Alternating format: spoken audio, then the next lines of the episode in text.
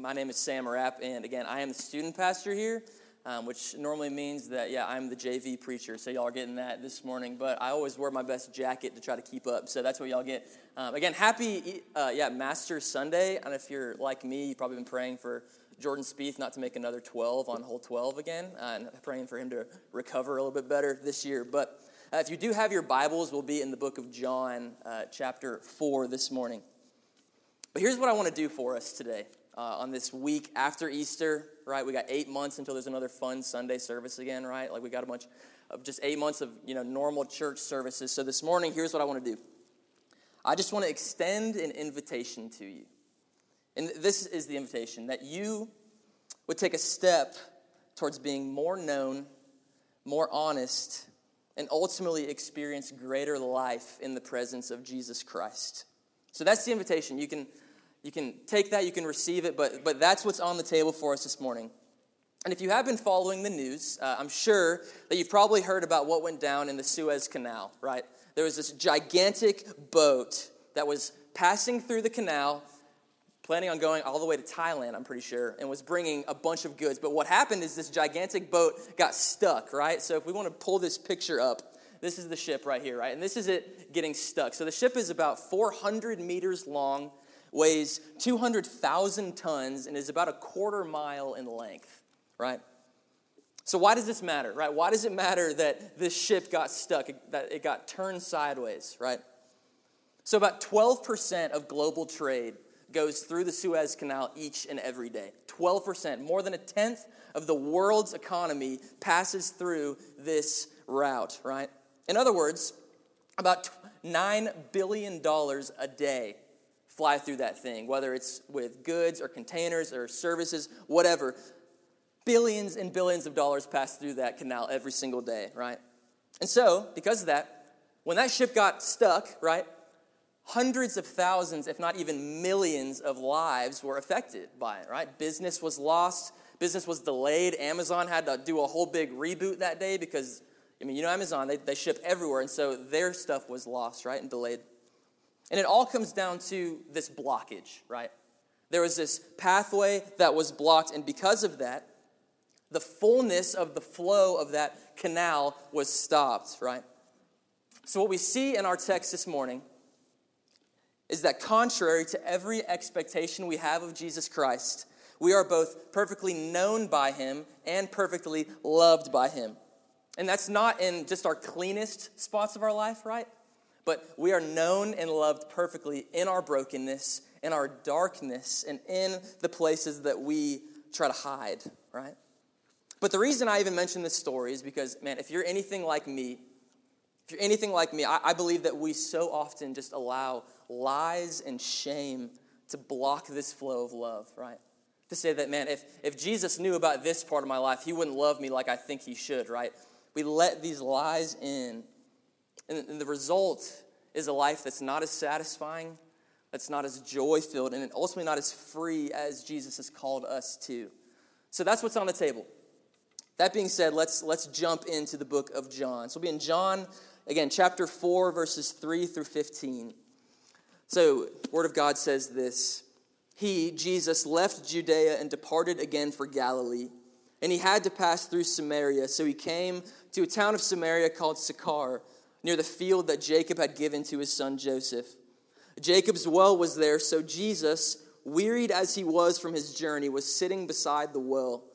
It was about the sixth hour. A woman from Samaria came to draw water. Jesus said to her, Give me a drink, for his disciples had gone away into the city to buy food. The Samaritan woman said to him, How is it that you, a Jew, ask for a drink from me, a woman of Samaria? For Jews have no dealings with Samaritans. Jesus answered her, If you knew the gift of God and who it is that is asking you, Give me a drink, you would have asked him, and he would have given you living water. The woman said to him, Sir, you have nothing to draw water with, and the well is deep. Where do you get that living water? Are you greater than our father Jacob? He gave us the well and drank from it himself, as did his sons and his livestock. Jesus said to her, Everyone who drinks of this water will be thirsty again. But whoever drinks of the water that I will give him will never be thirsty again. The water that I will give him will become in him a spring of water welling up to eternal life. The woman said to him, Sir, give me this water so that I may not be thirsty or have to come here to draw water. Let's pray together and then let's, let's keep jumping in. Uh, Father, thank you for your word. I pray, uh, Lord, that as we sit under it this morning, Lord, that you, man, would just come in and speak to us, that you would invade every corner of our hearts especially the more broken sides of us, the more hurting sides of us, the more shameful sides of us, Lord, that you would just, man, by your word and by your spirit, that you would come in and show us a deeper life, a deeper sense of your presence, and ultimately, Lord, that we would have more freedom and joy in the gospel, the good news of Jesus Christ. Amen. I don't know if you've ever looked much at Renaissance art paintings. Uh, but one thing they loved to do in this era of time was paint these beautiful, kind of angelic, ethereal pictures of Jesus Christ. So here, here's one example of a painting uh, that was done during the Renaissance era, right, of Jesus. So one thing that I think is a little bit funny personally is that that guy's very white for a Middle Eastern Jewish guy, first of all. But also, uh, one thing that I also notice is that, man, in the words of Matt Chandler, right, this Jesus does not look very helpful, does he? He looks kind of far off, right? Kind of angelic, kind of ethereal, not really up in the grime, not on the field playing with us, right? And man, like if you're like me and when life throws these curveballs at you, when you go through these hard seasons, when suffering happens, right? That kind of angelic, ethereal Jesus is not the one that you are going to look to for comfort, right? For me, what I like to have is the Jesus that's down on the field, right? In the dirt with me, in the grime and in the pain with me. The one that physically feels the pain with us, right? The one whose heart aches alongside us in our aching. And this is what we see in this text, right? And if you're anything like me, when you think of Jesus, this is probably not the Jesus that you think of, right, in these passages. The one that's, you know, exhausted from walking all day. I mean, getting to the well, just dragging, right? Thirsty, weary, probably didn't smell very good, right? Probably had some, some BO, right? Like, this is the Jesus that's in this text, and this is the Jesus that the Samaritan woman meets, right? And this is especially interesting in light of the whole Gospel of John, right? The Gospel of John is different than the other three. This gospel focuses heavily on the divinity, the godness of Jesus Christ, right? I mean, John 1, in the beginning was the Word, and the Word was God. I mean, these high and lifted up images of Jesus Christ, right? And what we get in this text, again, is the really human side of Jesus, right? And I, I, I love these kind of passages. So Jesus asks for a drink of water, right? He gets to this well, he's thirsty, he wants to drink water, so he says, Give me a drink. And not unexpectedly, this Samaritan woman is like, You're a Jew, I'm a Samaritan. Why are you asking me for a drink of water, right? Thing is that Jewish people in this day viewed Samaritans as like half breeds, essentially. They were less than because Samaritans were half Jewish and half Gentile. They were, they were a mixed race. And so the Jewish people thought that they were unclean, thought that they were less than, and had this intense racism that they felt towards the Samaritan people group. So when he goes up to her and asks her for this water, she is just blown away just at that, right? She doesn't know he's the Son of God yet. She doesn't know he is the Word made flesh yet. All she knows is that this Jewish guy is asking her for water, right? So he goes on. If you knew, Samaritan woman, who it was who was asking you for water, you would have actually asked him for water, and he'd give you living water. So here's the stage, right? This woman, the Samaritan woman, is here in the middle of the day, right? When the sun was at its peak. I mean, this is Samaria, right? This is the Middle East where it's hot at noon, right? I'm talking 95 degrees at noon, right? Nobody went to the well at noon. In these communities, especially for the women of Samaria, going to the well was like their social hour, right? It was the Lewis Park of Samaria, right? Like that's where they went to have, to have an afternoon or a morning with their, their girls, right? So these women would go there in the morning or in the afternoon to, to hang out. And so for this woman to come at noon shows that she is an outcast, right? And not only that, she's an outcast among the outcast people group. So she is as outcast as you can be, right? She went to the well at noon because she was lonely, she was shameful, right? She was messy. But what we see here is that Jesus didn't turn away from her mess, right? But Jesus actually comes in and invades her deepest, most messy parts of her life, right? So that brings us to point number one. It says this Jesus knows us and loves us in the middle of our mess. So in this, in this passage, right, Jesus just nails the gospel presentation, right? Like he nails it. In verse 15, the Samaritan woman was ready. She's like, Yes, I want this living water, Jesus. Give it to me, right? And in sharing the gospel class, when you get there, like that's a home run, right? Like that, you just slam dunk that thing in the gospel presentation. And so it's like, man, like Jesus, you got her, dude. Like you don't need to go further in verse 16 here. Like, I know you're the Son of God. I know that you're, you know, the Word made flesh. You've always been, always will be. And all things, you hold them together. But, like, dude, like, you had her, right? Like, leave it, right? But Jesus makes it awkward. Let's look at verse 16. Jesus said to her, Go, call your husband and come here.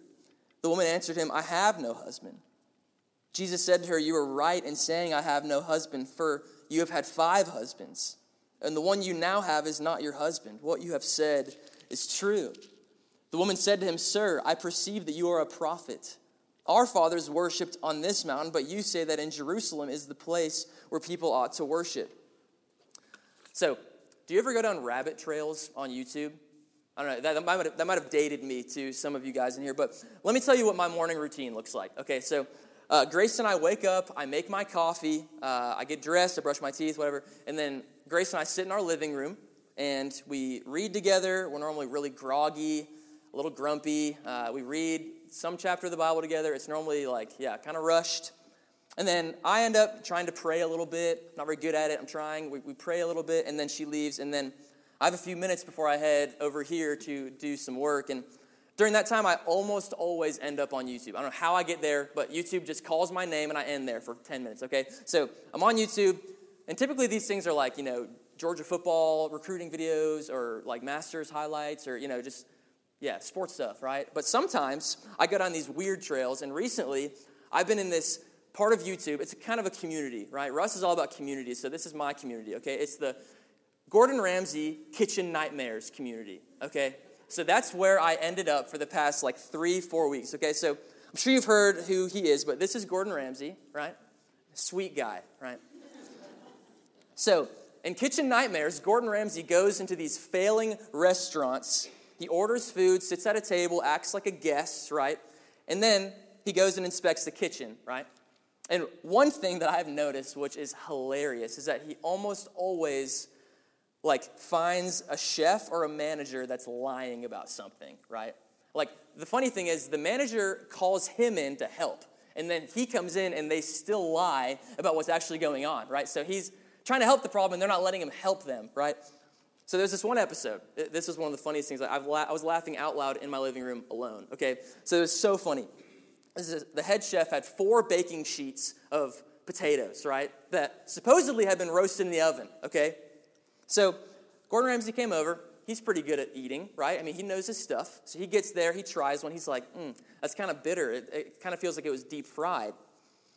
And so he's like to the head chef, Did you deep fry these? And then the head chef for the next like five minutes straight is convincing everybody in the kitchen and Gordon Ramsay that he did not deep fry these potatoes, right? And you're like, Sam, this is a stupid story. Just bear with me, we'll get there. So, Gordon goes over to the sous chef, right? The assistant chef. And he's the one that actually cooked the potatoes. And he says, Hey, man, did you deep fry these? And the sous chef's like, uh, Yes, all four of them. Right? All four of these. And then he's like, okay, so who told you to deep fry these? He looks over at the head chef who just said they were roasted and said, yeah, he did. He told me to deep fry them. Right? And then the camera, it's the best part. I was trying to find a screenshot of this for y'all, but I couldn't find it. The camera pans over to the head chef, right, who just lied, bold faced to everybody in the kitchen, and he just had the best look on his face. I mean, just like, oh, shoot, right? They just caught me red handed lying, right? Because everything he was hiding in that moment, everything he just tried to convince the kitchen of, was exposed and put on the table, right? In these verses we just read, Jesus takes this woman's deepest, darkest, most shameful secrets about her and just lays them out, right? He just, I mean, he reads her mail in these verses, right? He had her, right? Just before this in verse 15. She's like, Man, I want this living water. I'm thirsty. Give it to me. And he's like, Okay, yeah, go get your husband, right? And he goes right at the part where she feels the most shame about. He goes right at the part of her heart that she's trying to hide, that she's hurting the most about, that she's lying to try to cover up about. And he's not doing this to make her feel shameful, right? He's not doing this to try to make her feel even worse than she already does, but he's going in there because this is the scar that needs to heal, right? This is the wound that she's been putting a band aid on when it needs some stitches, right? And he does that because he knows that there is life abundant for her when that wound heals, right? And that brings us to point number two. Point number two true joy and, and freedom are experienced fully when we allow Jesus Christ into the midst of our mess and brokenness. True joy and freedom are experienced fully when we allow Jesus into the midst of our mess and brokenness. So Jesus says, Hey, go get your husband. He's like, Yes, I'll give you this living water, but like, go get your husband first. She says, I don't have a husband. And, you know, she doesn't know that Jesus knows what he knows yet, right? Like, he, she doesn't know that he knows that she's had five. So she's like, I don't have a husband, trying to deflect it. She's trying to move him aside and say, No, Jesus, I want you at arm's length. I, like you here where I can get the living water, but you can't get all up in my grill, right? I mean, imagine the shame she was feeling, just with me for a second. Going to the well to get water at midday by herself, right? Keeping secrets all the time from everyone. No one really knew her. She was not known really by anyone, right? And then she's sleeping with the guy she's with now, and they're not married. Walking around this town, man, just feeling condemnation and looks of disgust at her as she goes through this town of Sychar, right? And then this random Jewish dude named Jesus, right, walks up and man, it just gets all of her secrets out on the table. This guy she's never met before, maybe even never heard of before. And you see what she did in verse 19? She deflected again, right? She says, Sir, I perceive that you are a prophet. Yeah, you're right. She doesn't believe that she can be loved. That's the problem here. She doesn't believe that if anyone knew this unlovable stuff in her heart, she doesn't believe that she could still be loved, right? I don't know if you've ever felt like this, like keeping kind of like your your kind of bad sins right hidden, right? Like you'll talk about, oh yeah, man, like I've just I'm not giving myself enough sleep, right? Not enough self help, right? Like that's like that's the confessions that we can easily say, right? But then we got like the dark stuff that's down here that we don't want anybody to know about, right? Because we're not going to be loved if they know about it. It, it kind of feels like this to me. There, there's this meme that I really like. Um, there's this dog, right, eating or drinking his coffee, and the house is on fire, and he says, "This is fine," right? Um, this woman in this story that's kind of silly. But this woman in this story does not want Jesus into her mess, right? Her life is just going up in flames, right? Her heart is just a mess and is broken. But she doesn't want to let Jesus in, right? She didn't believe in the deepest parts of her that she could be loved. She felt like she was unlovable, right? She felt like she genuinely was the person that is unlovable, right? And because of that, right, because she deflects and deflects and deflects Jesus' questions, she's missing out on true living water, right? And that's point number three. Full life, abundant life is found in the hearts of those who are secure in the restorative grace of Jesus Christ. You remember what happens next in this story? The Samaritan woman deflects again, right? And then finally she gets it, right? Finally, like Paul of Tarsus, her eyes are opened and she gets it, right? Because finally she's like, okay, he is who he says he is. He's not just a prophet, he's not just rabbi, right?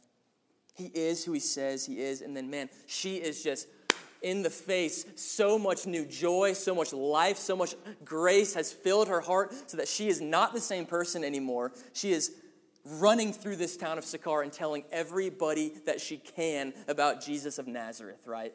She's like, this guy just told me everything about who I. She didn't know how to share the gospel yet, right? But she's sharing it.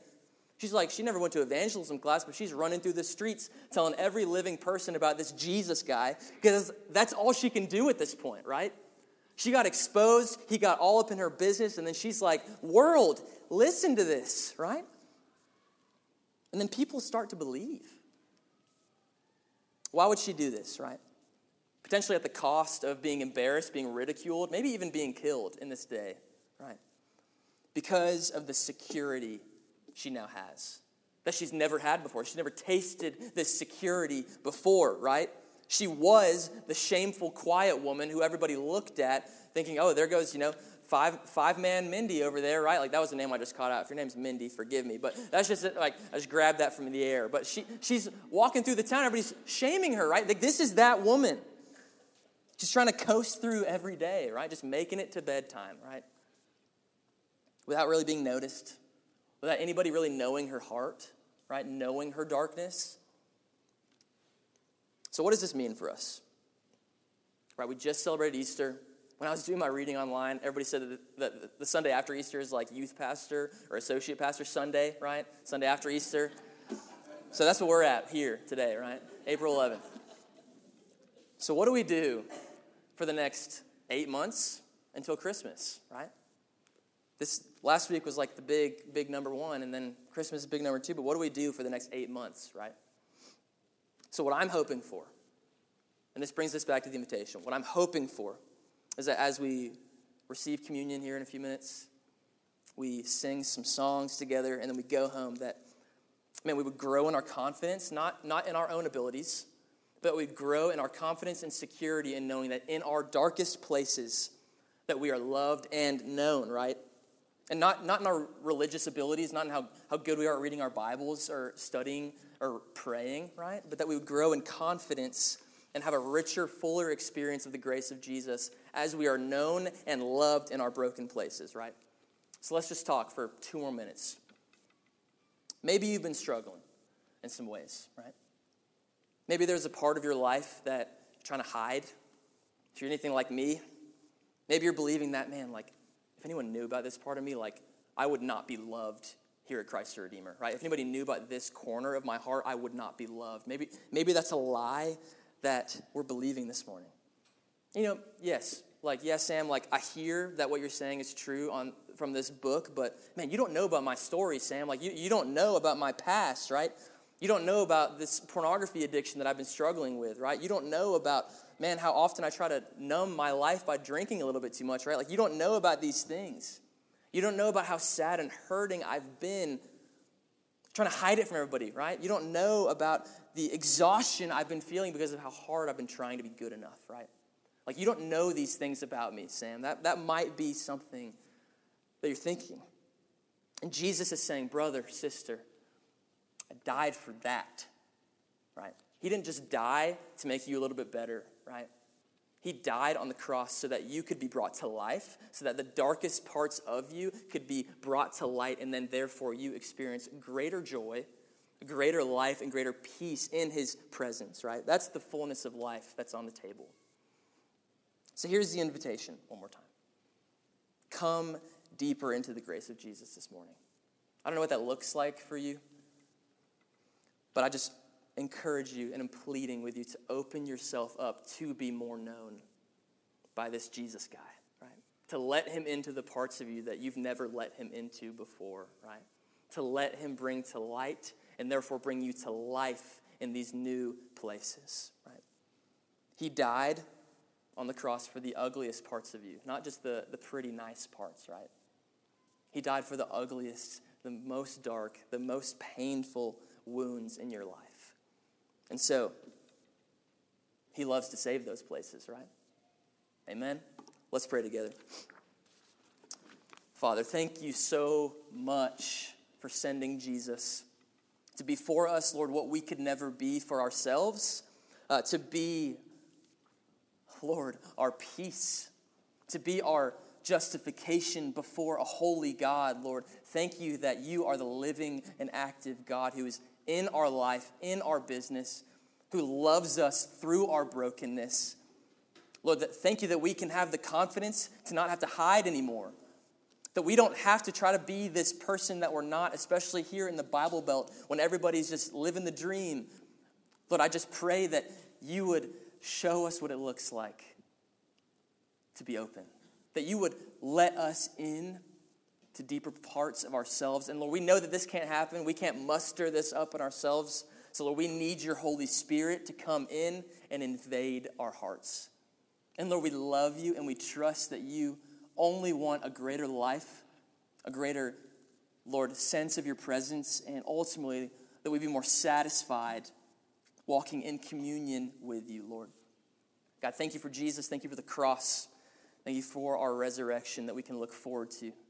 We love you. We ask all this in the name of Jesus. Amen.